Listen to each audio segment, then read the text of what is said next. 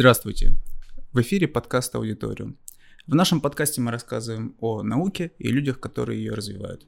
Сегодня с нами доцент, кандидат филологических наук Анатолий Викторович Корчинский. Анатолий Викторович, здравствуйте, добрый день. Добрый, добрый день.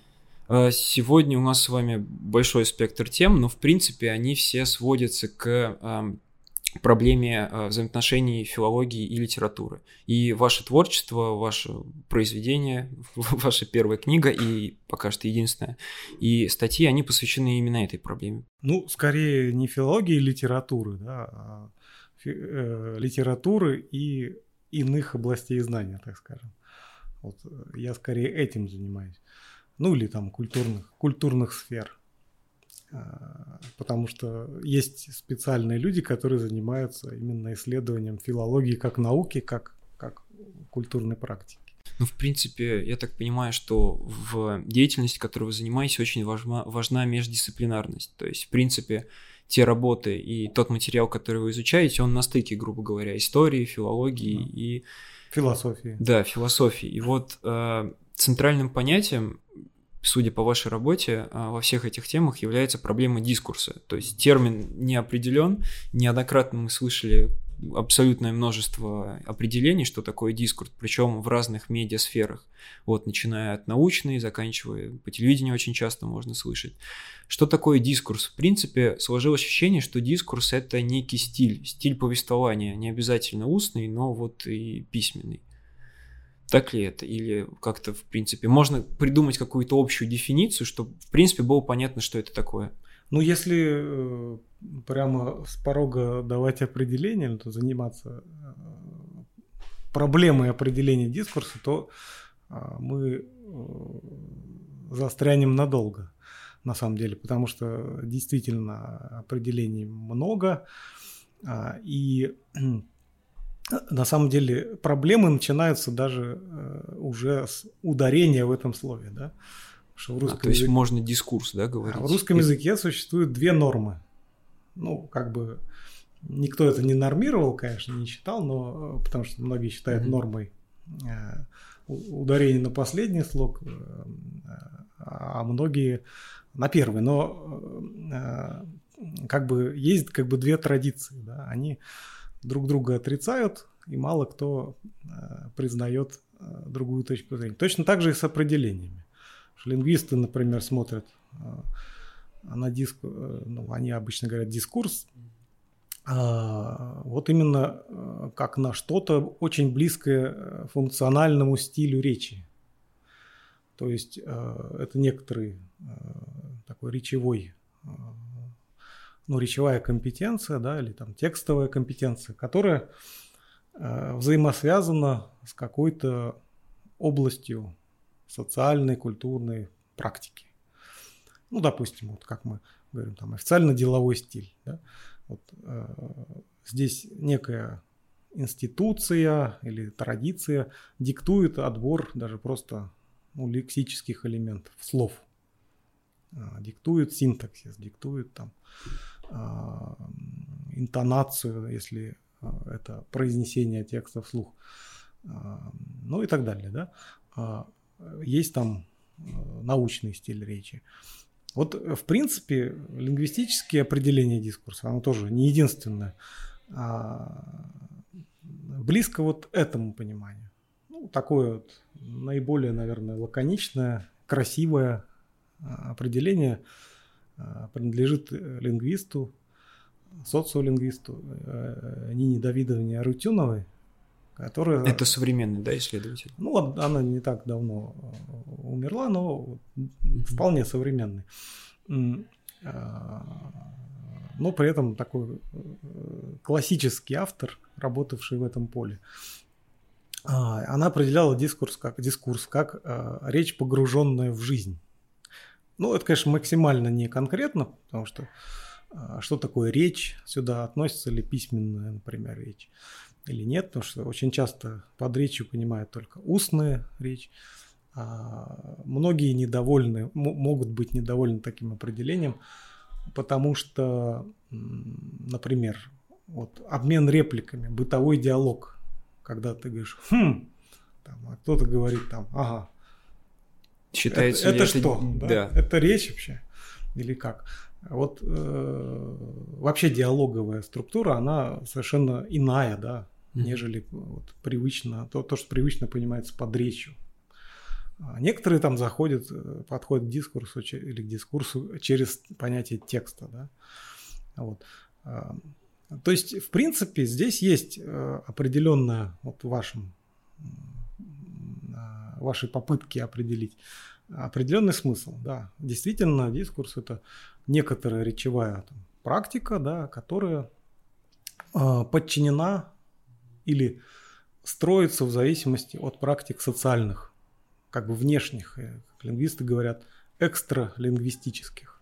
Вот они, да, диктуют, э, налагают какие-то ограничения на э, речевой поток.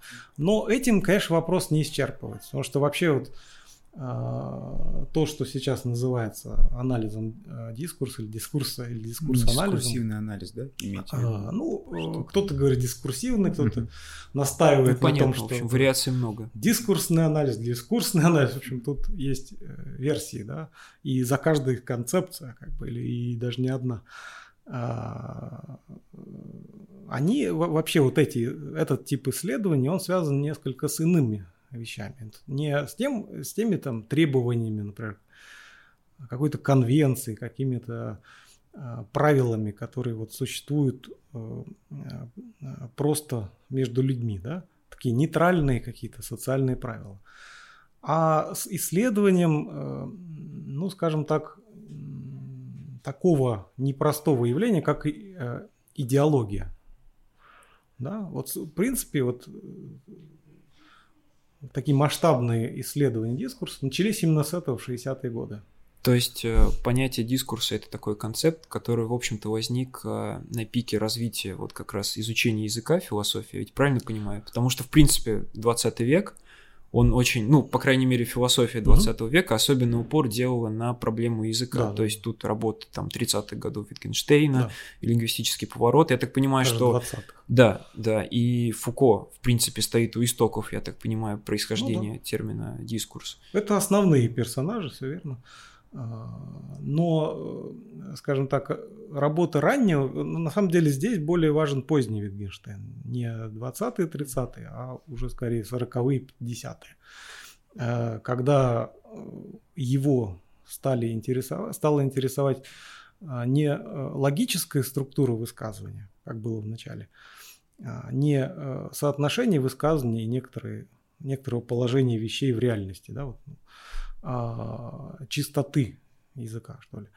А, а- а- а зависимость а, языковых и мыслительных а, ну, конструкций, да, от а, социальной жизни, да, ну, это получило такое тоже немножко То есть, метафорическое. э, грубо говоря, те мыслительные процессы, которые вот у нас есть обмен информацией Да. с объект А, объект Да. Б, происходит обмен информацией, который мы вот пытаемся Мгм. именовать дискурсом, и в голове объекта Б Мгм. а, начинают благодаря этому дискурсу происходить какие-то мыслительные процессы. И, в принципе, определить эти мыслительные процессы можно как раз благодаря того, ну, типологии дискурса. То есть мы можем понять, каков дискурс, и от этого предположить, какие мыслительные процессы могли запуститься.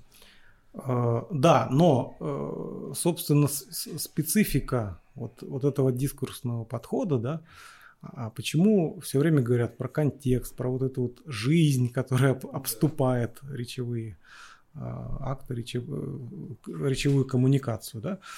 А, Потому что, собственно, вот этот дискурсный, дискурсивный поворот, да, а, он происходит одновременно в разных дисциплинах. Вот вы говорите про философию, то же самое можно сказать про социологию, допустим, а, про филологию, как ни странно, да, то есть она не всегда занималась проблемой дискурса. Это тоже а, довольно серьезный поворот, который, скажем так, не завершился по сей день. Вот до сих пор люди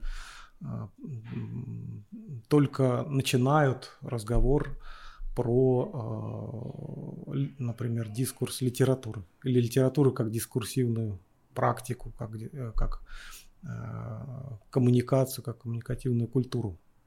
Потому что, в принципе, филология всегда занималась ну, преимущественно текстом. Да?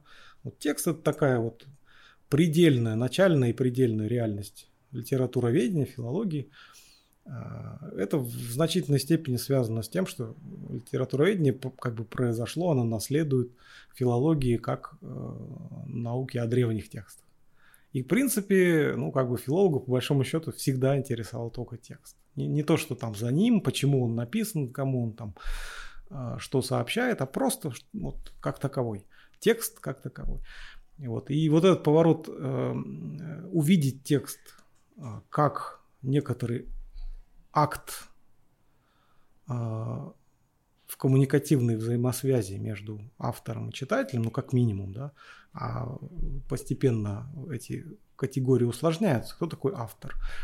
Ну да, это как раз вот да. проблема философии вот конца 20 века. Конечно, она ставит э, вопрос об этом очень радикально. Только философия, вообще литературоведение, филология, лингвистика, социология. А, допустим, там, с точки зрения социологии литературы, которая сейчас очень интенсивно развивается, автор это очень непростая субстанция. А, ну, например, да, его можно... Ну и в данном случае автором можно назвать как раз одного из коммуницирующих объектов. Ну, как бы формально да. Вот как раз с формально-логической точки зрения, вот некоторые единицы, некоторые вот, инстанция, которая говорит или пишет, да. Но, допустим, социология говорит, а что, а почему он пишет? Вот кому он, например, адресуется, да? А, для каких, с какой целью он вообще пишет? Ну, например, там, а, часть социологов считает, что автор пишет не для того, чтобы что-то сказать миру, как нам идеалистически кажется, да, а для того, чтобы, ну, например, заработать какую-то репутацию, не знаю, заработать деньги. Да? Ну, там, известно, что иногда авторы, писатели писали для денег. Да? И не всегда ну, продолжает, это, я думаю. И не всегда это были плохие тексты. Да? Ну, да, даже очень часто очень хорошие. И, и даже от этого объема, когда там, не знаю, Достоевский пытается, да, а, ну просто-напросто э, нарастить листаж, потому что ему довольно мало платят, в отличие от Толстого, за лист, э, авторский лист. И э, вот получается такой специфический роман. Ну, конечно, это не единственный фактор да, в становлении романа Достоевского, но, э, тем не менее, тоже важный. Вот. И вот эти вот как бы внешние по отношению к самой речи э, факторы, да, правила, какие-то не э, проговариваемые, неочевидные. То есть э, все, что окружает процесс диалога, да, да. то есть. Угу. А вот Фуко упомянутый вами, он тоже очень важен, он, ну как он знаковое имя, там на самом деле не только Фуко, там огромная э, школа не только во Франции, да, Э, заинтересовалась тем, что не просто социальные рамки, социальные условия, да, но и э, некоторые сознательные или бессознательные интересы стоят за тем же автором, за, ну, собственно, и за читателем, за его аудиторией. И э, как бы сам этот вот процесс обмена информацией, он не, не просто э, как бы сводится к логическим, там, э, семиотическим, каким-то таким вот очевидным правилам. А, там э, есть ну, некоторая упорядочивающая сила. Ну, проще всего, наверное, более, наиболее знакомое и очевидное слово, да, назвать ее идеологией. Ну, вот так одна из французских школ именовала. Да. А, следующая за другим философом, не за Фуко, а за Альтюсером. Это такая марксистская традиция. А, а, собственно, школа, впервые получившая название, присвоившая себе название школы анализа дискурса, французская школа анализа дискурса. Вот. Э, они буквально определяли, а как, собственно, дискурс, э, как то, что зависит, то, что целиком определяется стоящей за авторской фигурой, за плечами как бы автора а, идеологией.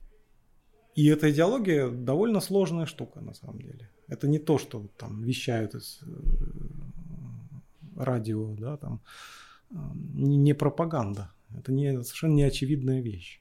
Идеологий много в обществе, да, даже в самом тоталитарном и одномерном. Да. А, идеологии э, существуют подспудно, они, э, ну, собственно, уже по, по Марксу, значит, это и слово, собственно, в качестве вот такого специфического термина предложено Марксом. А, но эта идеология, а, это некоторое разновидность знания, да, такого подспудного знания, которое не осознает сам а, его носитель.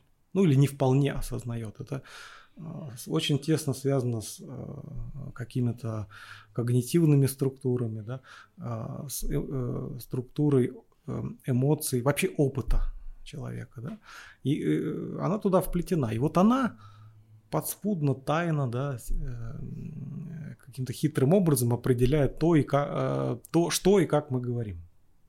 И вообще смысл нашей речи. То есть мы, грубо говоря, можем говорить одно, а подразумевать совершенно другое. Ну, то есть понятие дискурса намного шире, чем просто вот э, речь, как Безусловно, если в прямом смысле безусловно. Понимать. Именно поэтому ей занимаются, им занимаются не только лингвисты. Просто в таком случае удивительно, как такой сложный философский концепт, он же здесь тем более на грани и философии, и лингвистики всего, да. как он перекочевал в обычные сферы жизни, потому что, ну, смотря новости, очень часто можно услышать вот там дискурс такой-то стороны и так далее. Так ну, что... это нормальное такая, такое шествие. Допустим, тоже понятие слова идеология, оно употребляется и в бытовой речи, да. Там советская идеология, да, там. Ну, ну в, в некотором таком упрощенном ну, понятии используется. Ну, да, да, так же, как и дискурс получается. Вообще, тоже. в принципе, любое научное понятие, оно, э, упрощаясь, переходя в обыденную сферу, э, оно как бы сохраняет какие-то свои, на самом деле, истинностные э, содержания, да, ну, какую-то суть. Оно все равно сохраняет. Когда мы говорим дискурс, мы чувствуем, что это не только там просто текст какой-то или ну, просто да, речь, нечто или, сложнее. а что-то более такое фундаментально. Поэтому многие, кстати, филологи очень скептически относятся к понятию дискурс до сих пор. Они просто не признают его. Они считают его лишним, потому что все можно, все можно высказать с помощью понятий речи, текста, диалога, разговора. Допустим, есть разновидность. Некоторые считают это разновидность дискурсного анализа, но вообще это не, не совсем так. Анализ разговора или конверсационный анализ – ну, им занимаются социологи преимущественно, и на самом деле это социологический метод. А, вот. И про него вообще филологи, лингвисты довольно мало знают. А, вот, обычно. А, тоже, собственно, здесь вообще как бы очень часто игнорируется, в принципе, лингвистическая структура речи.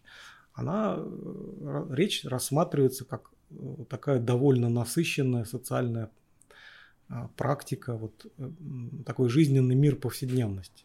Вот там как раз измеряется, например, длина фраз, там, какие-то хмыканья, да, вот. И причем не так это изучается, как в лингвистике. Лингвисты, например, очень много изучают там, междометия, так называемые коммуникативы, которые, э, ну, э, скажем так, сопровождают речь и как-то ее размечают, там, какие-то акценты расставляют в речи. Да?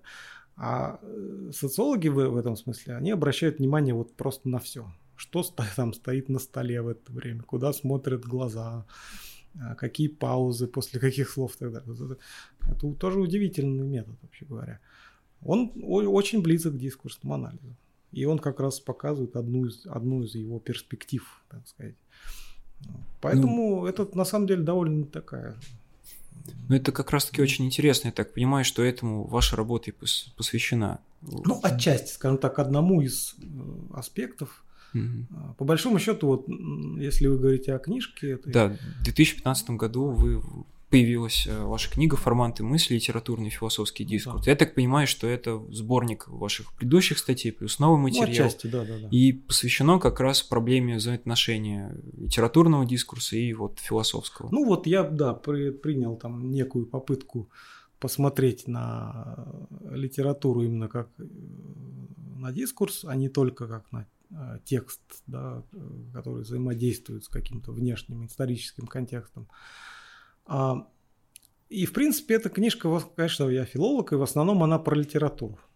То есть э, взаимоотношения с философией, они такие, э, как бы, э, ну, по поводу, и они преимущественно внешние, конечно.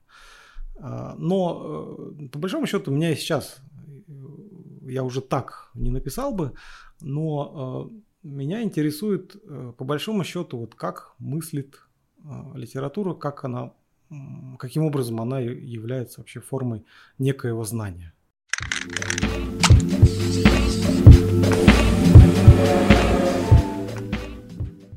Просто кажется, что с тех пор, как возникла какая-то массовая книжная культура, ну, условно, века там с 20 с 19 то есть как большинство э, начало читать обычные книги, то возникло некое разделение на литературу так называемую философскую и обычную художественную. То есть большинство людей ну, да. читает философские книги, они заранее к этому подходят, то есть это особый процесс. Угу. Человек понимает, что сейчас будет очень серьезный процесс, серьезная работа, угу. и несмотря на то, что в принципе э, философские произведения очень часто тоже написаны, ну вот мы знаем, например, э, термин философский роман, то есть сложные угу. какие-то философские концепты очень часто и в принципе единственный, наверное, возможный вариант, они излагаются в форме довольно-таки литературном. Тем не менее, люди прекрасно понимают, что их ожидает, и относятся к этому как к серьезной работе. Uh-huh. Вот, в принципе, иногда этот э, процесс даже как-то вот идеализирует, в то время как художественная литература, как правило, вот служит таким методом отдыха. То есть люди с собой в поезда берут скорее какую-то художественную литературу, там, детективы или просто даже романы,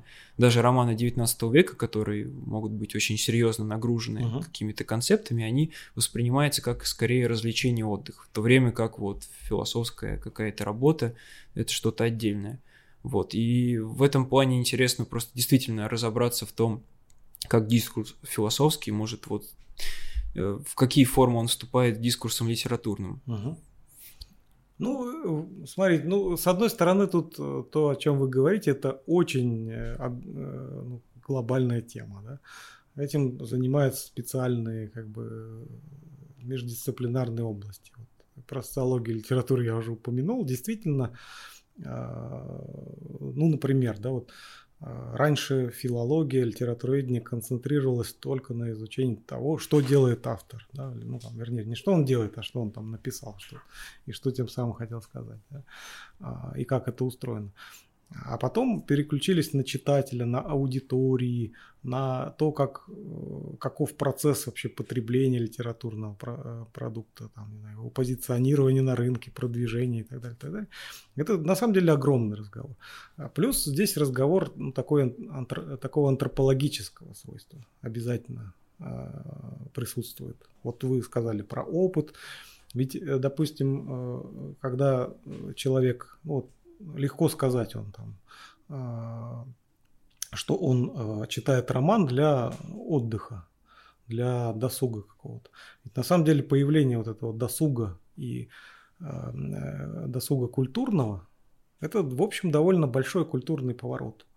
Потому что это же не просто там отдохновение, но это некоторое расширение опыта, на самом деле. То есть вроде бы человек занимается досугом, отдыхает, но он э, да, занят какой-то работой. Он вольно, ну как, это не работа, это не филологическая работа, там, э, не разбирает там какие-то рифмы, да, или там композицию романа.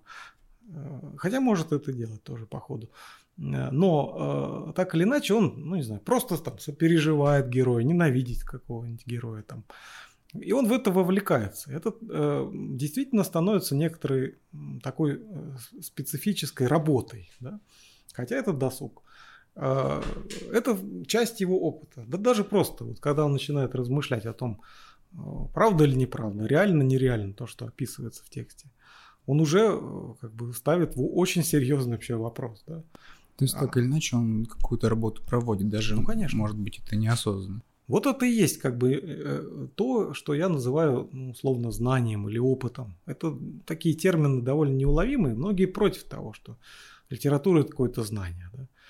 А э, и говорят, что нет, литература это совершенно другое, там, это некоторая сосредоточенность на самом слове, это удовольствие от текста, как говорил Ролан Барт, да? это, не знаю, соприкосновение с материальностью слова. Это, конечно, верно, да, но э, как бы довольно трудно игнорировать то, что литература это не только форма, но еще и содержание. И вот ваш вопрос про философское измерение, а, он как бы для меня, в принципе, был центральным уже в этой книжке, и он остается, он нерешенный, он а, открытый. А, что мы называем философской там, лирикой или философским романом? Но сейчас часто можно услышать, что это там устаревшие термины, и как бы они уже нерелевантны, не, не работают, да, не, не, ничего не объясняют. Типа вот что есть вот философский роман, допустим, там, не знаю, э, братья Карамазовы, да, а есть там какой-то не философский роман, там, не знаю, Тургенев, э, там, Рудин, допустим, не знаю, там, или ну, правда, у Тургенева тоже они все сплошь Ну да, в таком случае остается ну, понять, что значит философский. Да. Потому что, в принципе, любой автор имеет первоначально какую-то идею. Да-да-да. Вот, например, э, там тот же Камю, да, вот... Э, да, вот про это как котором... раз мы хотели поговорить а, с вами. ну, с удовольствием. А, он у меня там немножко... Я, конечно, далеко не специалист но, э, по французской литературе, но как-то трудно было игнорировать экзистенциализм вообще. А, и ну, вот, известен его лозунг, да, если хочешь философствовать, пиши романы. Но он довольно четко ведь оговаривается, что не надо понимать под философским романом или романом интересным для философа, а, или вообще для философствующего человека, потому что экстенциализм это та философия, которая, по сути дела, ставит а, любого человека в философскую ситуацию, а не Философия это не занятие там каких-то ученых с факультетов. Вполне да, рядовая. А это прям, вещь. да, это, ну вспомните там его а, герои, там клерк, да, как совершенно, ну скажем так, не интеллектуал далеко. И вот э, он говорит, а философский роман это не то, что некоторое там изложение какой-то концепции типа в образной форме. Это, ну, это какой-то иллюстративный роман или что-то еще, да. А, это иллюстрация готовых идей. А он, он различает идею и мысль.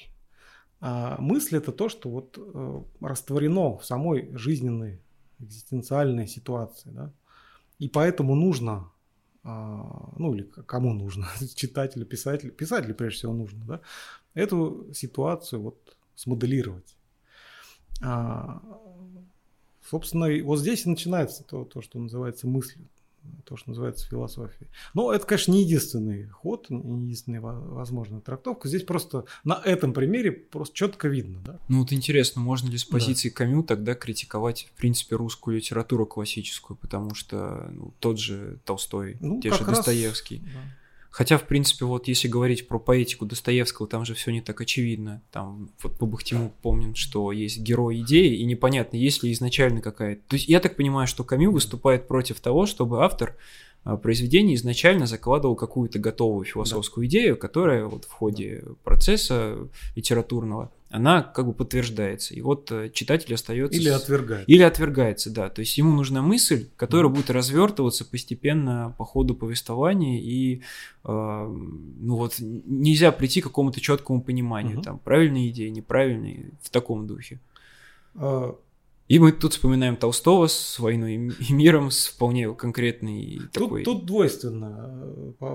Как бы отношение там, того, того же Камю к, к такого рода литературе, оно, оно по идее двойственно. Да?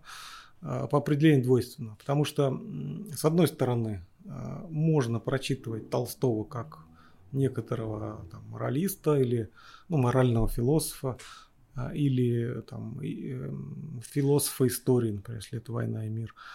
А, но, как бы сказать, э, Камю его любит не за это.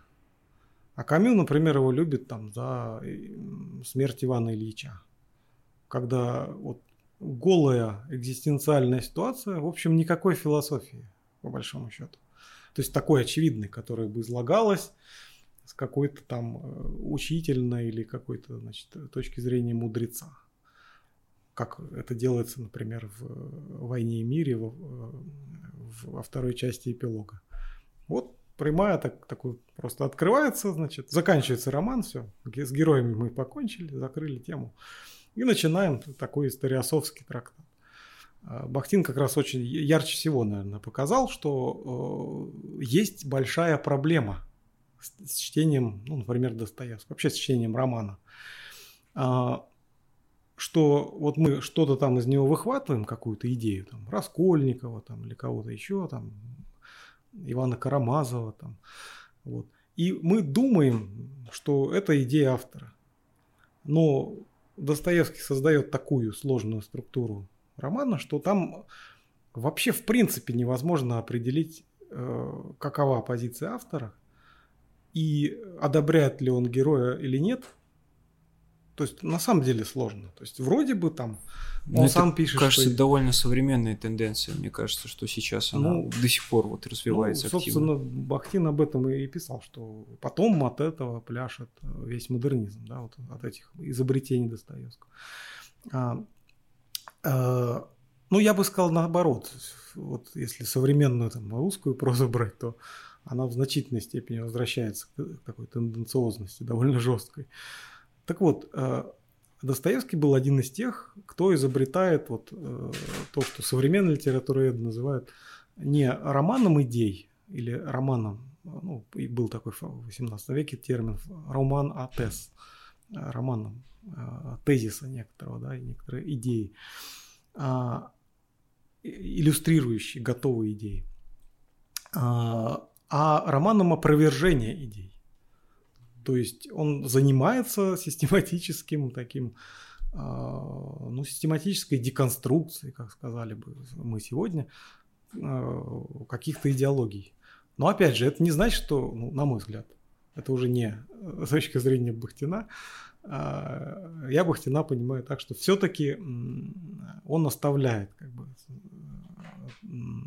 место для собственной авторской ну, вот, можно сказать, идеологии. Ранний Бахтин использует понятие идеологии.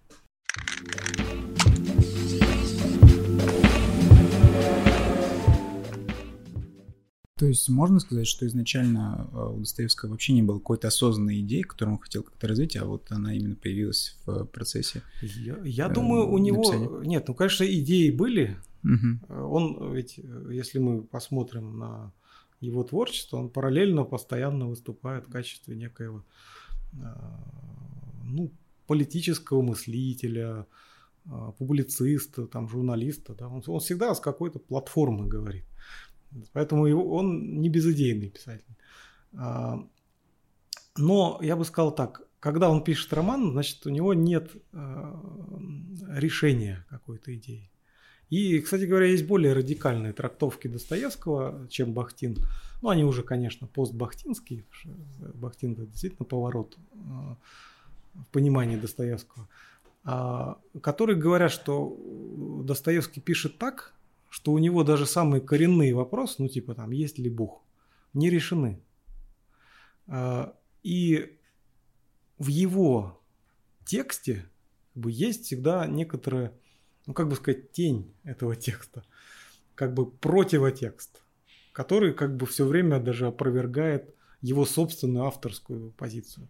Это вообще говоря такое, ну как бы доведение Бахтина до максимального вот, такого. То есть а, устраивается какая-то полемика такая, да, вот, где не обязательно. Внутри, да. Ну как, да, как может бы быть автор решение. спорит сам с собой. То есть он уже спорит даже не там с Иваном Карамазовым или не знаю, Петром Верховенским, да, а вот прям с собой. То есть он действительно, для него эти вопросы не решены. И там есть очень сильный слой, вот этот противотекст, когда он возражает сам себе. И, и в этом можно поверить, вообще говоря, потому что, э, э, ну, как бы в его записных книжках мы часто можем видеть, что он э, говорит о таких радикальных, радикальной противоречивости собственных, собственных настроение, не знаю, мироощущения.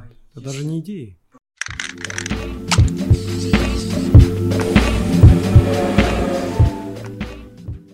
Вот. А, еще одна сфера э, деятельности, которой вы занимаетесь, вы являетесь э, ведущим э, летовского ну, семинара. Ну, соведущим. Ну, соведущим, да.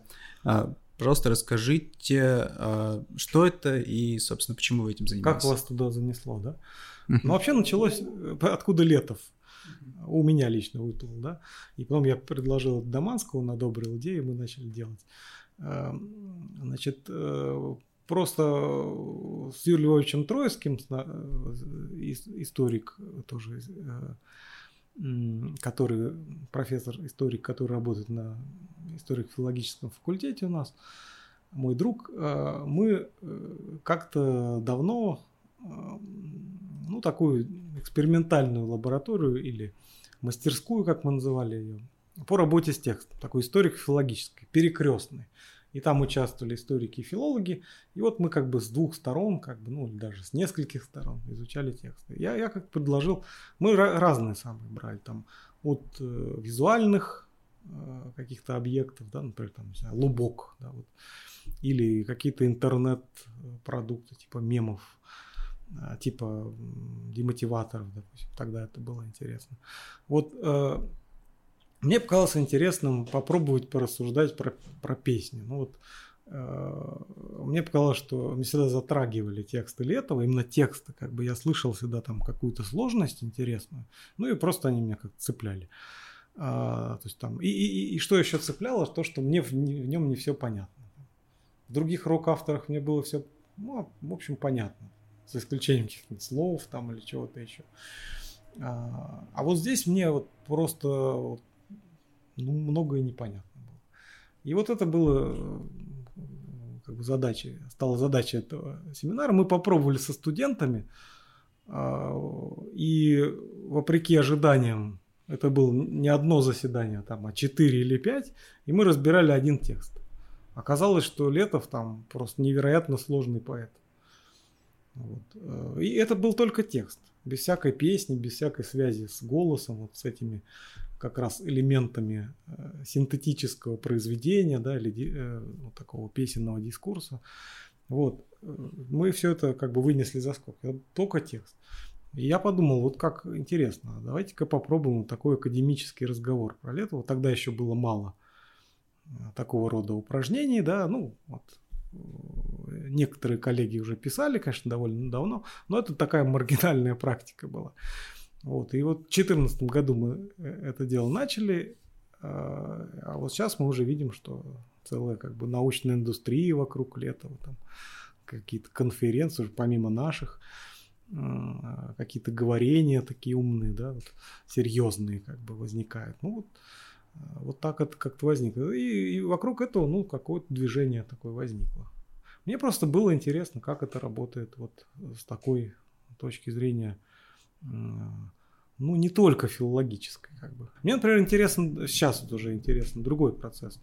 А, как бы мы на, начинали в каком-то таком маргинальном пространстве, ну, многие косились, ого, семинар по Летову, вот академический, да, как это вообще? А зачем? Вконтакте у нас был, есть группа тоже, а, и многие писали, такие комментарии, дескать, а зачем вообще это анализировать там каким-то ученым и вообще это, ну, в общем, ерунду. Музыкант и музыкант. Ну да, это Давайте надо слушать, это надо переживать там и так далее. Вот на концерт там ходить, ну сейчас уже нельзя сходить на его концерт, ну слушать, да, и все. А, и через это все понятно. Я на самом деле согласен с этой точки зрения, действительно так и есть. Но, э, в принципе, нам интересно понять, а что это вот за культурное явление. И мне кажется, оно сложное. То есть мне вот, например, э, многие говорят, вот там Летов, он э, только выступал в роли там, рок-музыканта. На самом деле он был там серьезный, фундированный поэт. Вообще, если мы возьмем корпус текстов, то они достаточно четко делятся там, на две части. Да? Вот как бы литературные тексты, которые а, в основном написаны верлибром или белым стихом, и тексты песен, так называемые. А, но они тоже, на самом деле, не тексты песен, они там переосмыслены в литературную форму. И, как бы сказать, видно, что он разделяет эти две практики. А, а это интересно, потому что современные художники, вот, например, концептуалисты, да, он э, ведь был не глупый, вообще говоря, не просто там, как говоря. Да, кстати, я помню, одна из первых реакций на э, наш семинар была такая, что вот один довольно продвинутый студент говорит, ну а что вы там можете найти? Это же тупая панкота. Вот прям помню это выражение, запомнил. Я думаю, ну вот интересно, говорю, приходите просто, давайте будете ходить. Ну, как-то студент не захотел ходить, не поверил в потенциал. Но на самом деле совершенно не тупая панкота ни разу, да. а очень умный автор. То есть, ну, там сейчас уже много всего про это наговорено и написано, да, что он там и читал разную литературу, и Сартера, и Камю, да, там, и все такое прочее. Но кроме этого он же был э, довольно тесно, ну, например, через брата и через собственную сеть э, общения, э, включен в современные художественные практики. И по сути, вот я считаю, моя точка зрения, э, что э, летовское творчество это некоторый художественный проект, близкий э, концептуалистскому. У него, конечно, свой путь, да, про это, конечно, написано уже, но это некоторая э, форма современного искусства. Можно ли сказать, что э, со временем эта форма перетекла как раз в рэп, в, каче- в частности, в андеграунд, ну, да. музыку, вот, и современные вот, вот эти черты поэзии, они сейчас воплощаются в русском рэпе, ну. вот. То есть это такой сложный дискурс, когда уже идет какое-то трехуровневое сплетение отсылок. Ну, не отсылок, имеется в виду и философии, и литературы, и все это воплощается еще в художественной форме, довольно сложной, зарифмованной.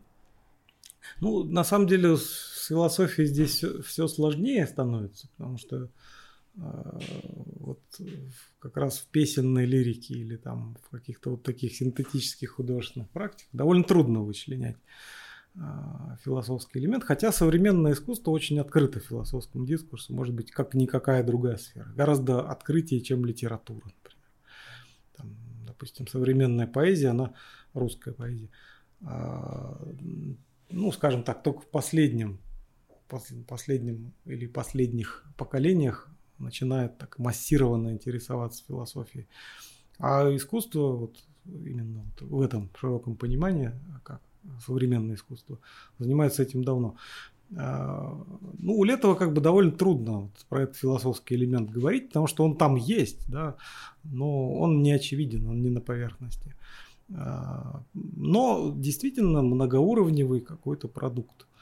А, эта тема с рэпом, она, конечно, немножко в нашем семинаре дилетантская, она такая побочная, маргинальная, мы не претендуем мы, в принципе, не претендуем на то, что э, полностью там раскрываем феномен Летова да, даже, но э, рэп-тема, она вообще возникла как маргинальная. А, но вы ее продолжаете в своих статьях, то есть ну, не в рамках летовского семинара. Не уверен, что я буду ее там сильно продолжать, но мне просто вот э, несколько фигур в русском рэпе заинтересовало и именно тем, что э, кажется что э, вот сегодня, скажем так, это одна из тех площадок или сфер, да, или каких-то пространств, в котором э, поэтическое слово продолжает какое-то новое, ну или находит новую форму, новое бытие, да. Э, если раньше когда-то, да, это была там авторская песня или рок поэзия, то сейчас это вот рэп скорее, потому что, ну, это не значит, что там рок-поэзия там перестала существовать или рок-н-ролл мертв. А, даже скорее нет, потому что тот же рэп очень сильно интересуется в обратную сторону роком, да, есть синтетические такие проекты. Э, ну, или там вот один из моих любимых персонажей, э, Хаски, да, вот в его... У вас статья есть, бог Хаски. Даже полторы статьи, мы одну статью написали вместе с, лингвистом Игорем Исаевым про язык отчасти Хаски. Вот. Ну, как бы в его творчестве видно, что он как бы идет, грубо говоря, от чистого рэпа или хип-хопа да, к рок-культуре, к рок-воплощению, к каким-то таким специфическим играм с, с рок-культурой. Это довольно странно. То есть рок-культура не списывается со счета.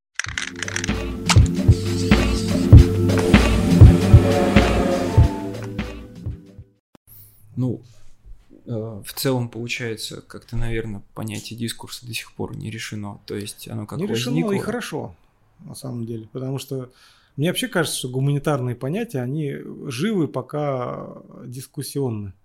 Когда будет понятно, что такое дискурс, то мы перестанем им заниматься. Вот как-то так. А вот вы спросили, что вели ли меня теоретические интересы. Ну, как бы отчасти. То есть э, мне было просто интересно, вот, ну, интересно иногда что-то такое, что находится вне академической сферы, попробовать изучать, ну, какими-то научными методами. Да. Я не уверен, что вполне научно или адекватно э, пишу, например, о рэпе, потому что, возможно, там нужен совсем другой научный язык. Допустим, многим не нравится, как мы подходим, например, к рок-тексту да, или к рэп-тексту. А, особенно культурологи высказывают такие сомнения, что, а, дескать, ну, вы как бы воспринимаете это как нормальную поэзию. А вы посмотрите, она же, ну, как бы не совсем там хорошая поэзия. Ну, там, у Летова вообще там так типа так себе тексты, да ну, э, тут как бы можно много спорить про качество текста, но э, интересен сам подход. Что типа э, посмотрите на это как на культурное явление. Ну вот там, а культурологи же изучают там, ну не знаю, культуру чаепития, культуру там того всего, вот говорения в микрофон или вне микрофона там и прочие культурные практики. Можно все что угодно изучать в этом смысле. А, но э, нам все-таки интересно это как искусство. Вот в этом мы точно сходимся с Даманским. Вот э, как э, именно как художественный дискурс. Вот как-то так. И, конечно, первый импульс у меня был не теоретический. Я даже некоторое время думал, зачем я вообще, как это коррелирует там, с занятием, например, классическим реализмом. Никак, в принципе, на первый взгляд. Но э, если в какой-то глобальной перспективе смотреть, то коррелирует. Вот Иван как раз настойчиво это, может быть, вы даже за меня в каком смысле сейчас э, прочерчиваете эту линию, я, может, даже не вполне осознаю, почему я этим занимаюсь.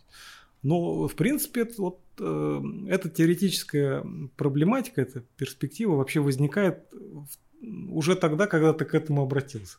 Ты вот смотришь, пытаешься это понять и за, задействуешь свой э, аппарат, свой инструментарий, там как-то э, задаешь к этому явлению те вопросы, которые, собственно, задаешь и к другим явлениям. Вот. Поэтому тут, конечно, есть какая-то имманентная внутренняя связь, но она не очевидна, она возникает в процессе работы. Как-то так. А, ну, получается, Анатолий Викторович, а, большое вам спасибо. Это была очень спасибо вам. интересная и серьезная беседа. Да, да и тема перспективная, мне кажется, во всех смыслах. Что бы вы ни говорили. Поскольку э, это первый разговор, я вам желаю вот действительно удачи в выдвижении и продвижении, потому что в медиа это очень важно, да. Э, мне очень нравится проект ваш, э, потому что вот э, это действительно такой гуманитарный, даже слегка антропологический заход, что интересно не только чем занимается человек, но и чем живет, да. Ну, может быть, отчасти сегодня мы переборщили с наукой, но, но ничего, все-таки, мне ну, кажется. Ну, такой концовки приятной мы точно не ожидали. Спасибо большое. Спасибо вам. А, друзья, это был подкаст «Аудиториум». А, большое спасибо, что посмотрели. Мы продолжим нашу деятельность.